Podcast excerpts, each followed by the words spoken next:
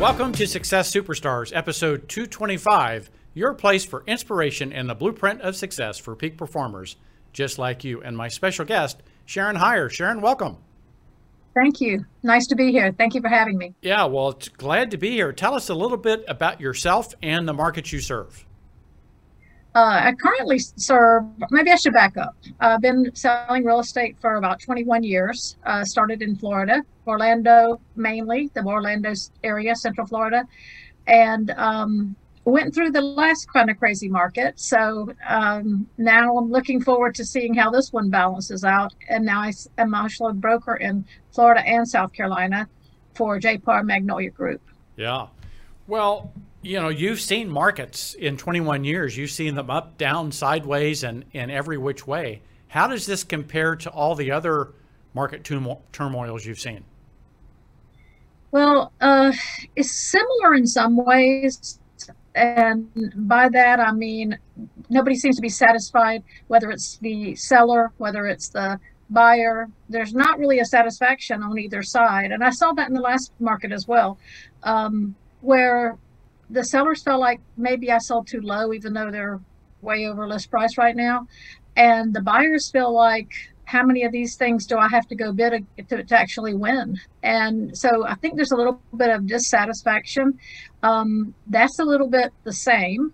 The difference is I'm not seeing the lending issues that yet that we had in the last last problems with the market. Yeah, the lending standards are, are pretty tight. And now, are you having to spend more time educating, uh, informing? uh, hand, hold handholding hand holding your clients? Yes, and I think it's important to do that, but I don't think there's still the understanding. Um, you can you can explain, but I think they have to experience it to mm-hmm. actually believe it. Uh, I'm working with some veterans and some uh, we call them heroes, uh, firefighters, policemen, and recently I just had a state trooper, and he was first time home buyer. And with that first time home buying, we try to tell him what to expect, what's happening in the market. But I think until he actually walked through it, he he actually told me it shocked him. You know that mm-hmm. there was first of all that there were so many steps, but also there were so many pitfalls that he could have. And you do try to tell them, and you and thank goodness you do that ahead of time.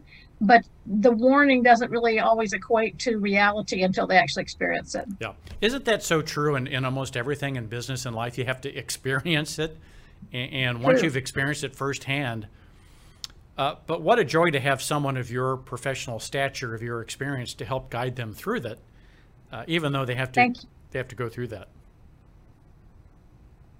Thank you. I appreciate that. And I do believe that the education part, um, I never stop on that. I keep always wanting to learn a little bit more because I feel like that's how we bring value to our mm-hmm. clients. Um, so I, I'm just always reaching out for more education. Yeah. Now, do you find it's different in some ways working with first-time home buyers and newer homeowners than the more experienced person who's maybe bought three, four, or five homes? It's definitely different. Um, the the people that have bought several homes, they're still not used to this market unless they went through the last one that was strange. Um, they're they're they think they know though from their last experience. So there's still some education. Um, right. and the first time home buyers at least they're they're wide-eyed and what can you teach me? That's the type of people they are. Yeah. Now sharon if there was one tool one resource that i took away from your tool bag and that you would say you absolutely can't live without what would it be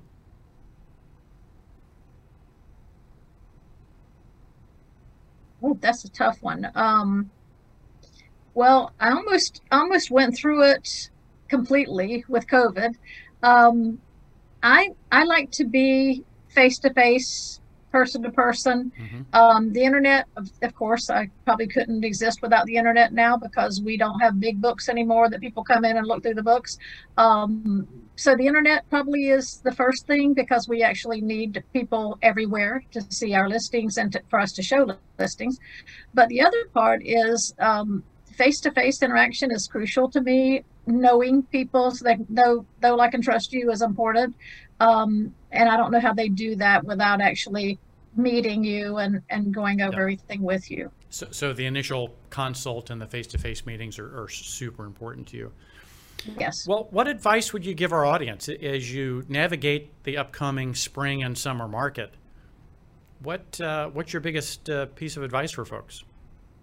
I think that the biggest thing is is to understand their feelings, um, get down to what their goals are, meaning when, and then tell them, okay, here's the things that that we may experience, but also to actually care.